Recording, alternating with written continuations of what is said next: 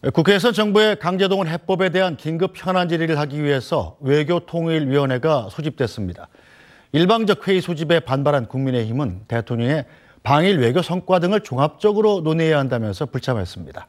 강제동원 피해자 양금덕 할머니는 참고인으로 출석해서 제3자 변제 방식의 배상안은 받을 수 없다고 재확인했습니다. 장민성 기자입니다.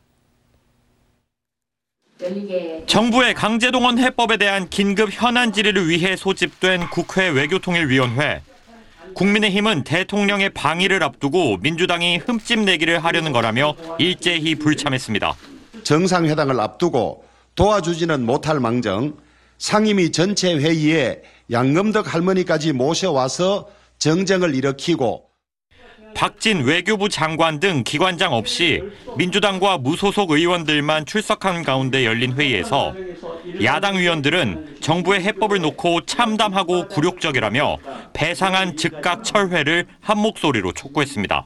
우리 대법원의 판결을 우리 정부 스스로가 무력화한 사법 주권 포기 행위이자 또 그리고 이 윤석열 정권의 뒤틀린 역사 인식에서 나온 참담하고 굴욕적인 해법이다. 참고인으로 출석한 강제동원 피해자 양금덕 할머니도 제3자 변제 방식의 배상안은 굶어 죽어도 절대 받을 수 없다며 이렇게 말했습니다. 이 정부가 무들한 정부요. 대통령이 뭐이라 대통령아 옷 벗으라고 하고 싶소. 어? 솔직히 말이지.